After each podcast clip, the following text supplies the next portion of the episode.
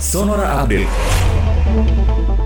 Komisi Pemberantasan Korupsi menanggapi kritik publik kepada pimpinan KPK yang tidak menghadiri undangan Komisi Nasional untuk Hak Asasi Manusia atau Komnas HAM terkait polemik tes wawasan kebangsaan.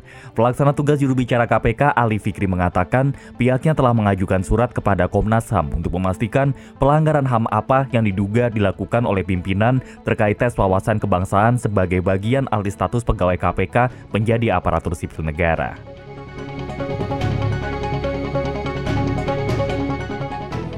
Kepala Satpol PP DKI Jakarta Arifin mengaku bahwa pihaknya sudah menyegel 5 gerai McDonald's yang ada di Jakarta Pusat karena timbulnya kerumunan yang disebabkan antrian pembelian menu BTS Meal yang diluncurkan oleh McDonald's Indonesia.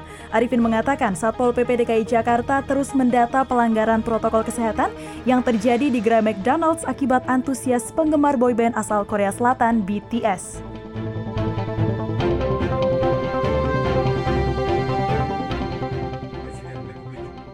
Presiden Republik Indonesia Joko Widodo pada hari ini memantau secara langsung proses pelaksanaan vaksinasi tahap pertama kepada lebih dari 200 mitra Gojek di Rumah Sakit Universitas Indonesia Depok.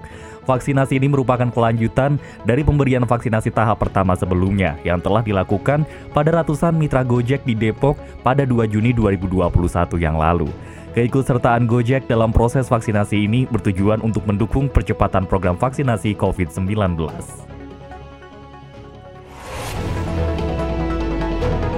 Demikian Sonora Update.